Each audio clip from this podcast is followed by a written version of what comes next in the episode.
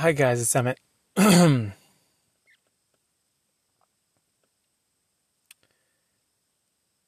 is going to be a brief one. Um, the thing I've been wrestling with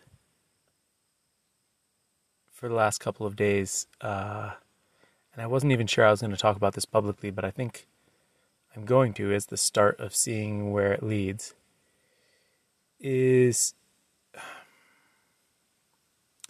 to talk about the fact that I've grown uncomfortable with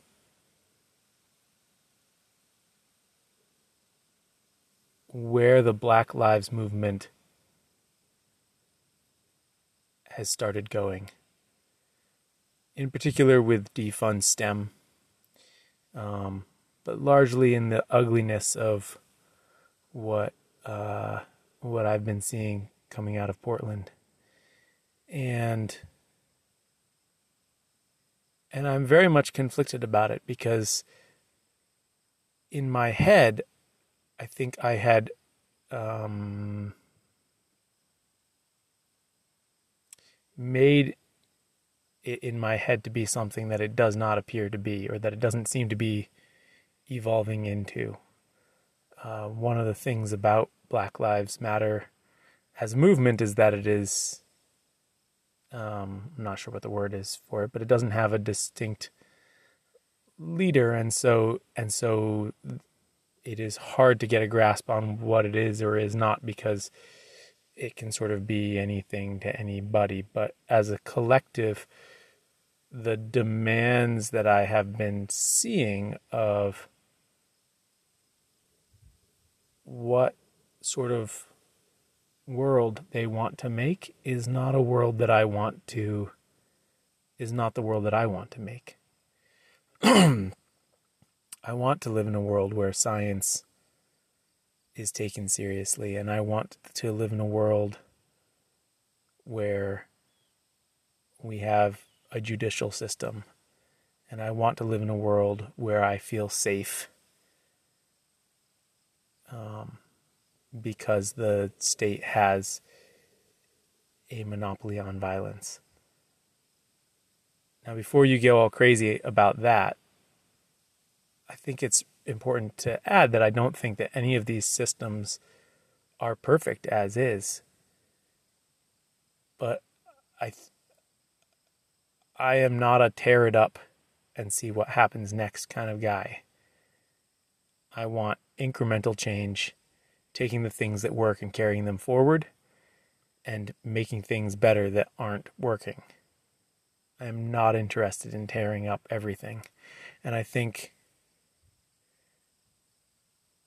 I think that that sort of attitude has historically always been the purview of people who are young and don't have kids and and I think there's just naturally something that changes in you when you have kids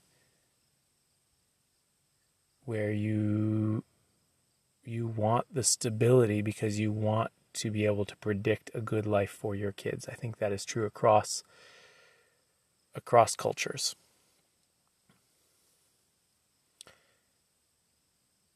It has been uncomfortable to think about being not in support of Black Lives Matter as a movement, even though I should still say I'm still fully in support of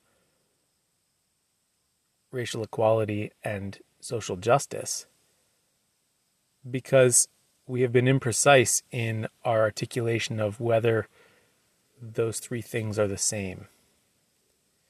And as far as we conflate the movement with those ideas, to decide that you don't like a movement means that you are both questioning yourself and questioned by others or put exposing yourself to being questioned by others as to whether or not you are racist. I am not racist.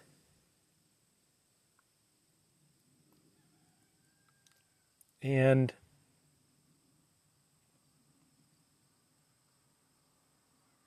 so, what I've been doing for the last couple of days has been trying to educate myself about the history of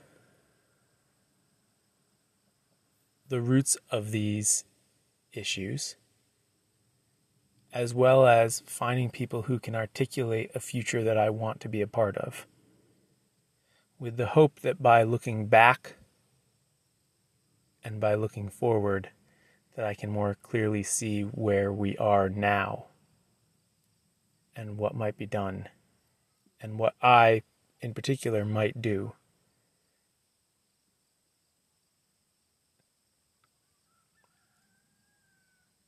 But I just wanted to articulate that as carefully as I can. Because if there's one thing that history can teach us, it's that being uncomfortable with something that is happening and keeping silent is not the right path. It might be the smart path, the prudent path, but it is not the courageous path nor the moral path.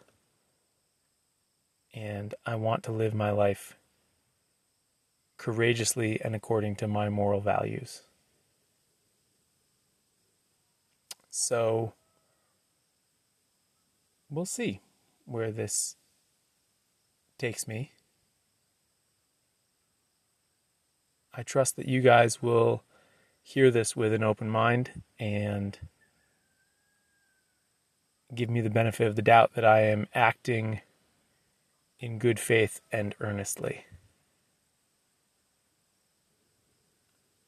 And as always, I look forward to hearing your thoughts about this, whether publicly or if that is not how you want to talk about it, please reach out privately. Thanks for listening. Talk tomorrow.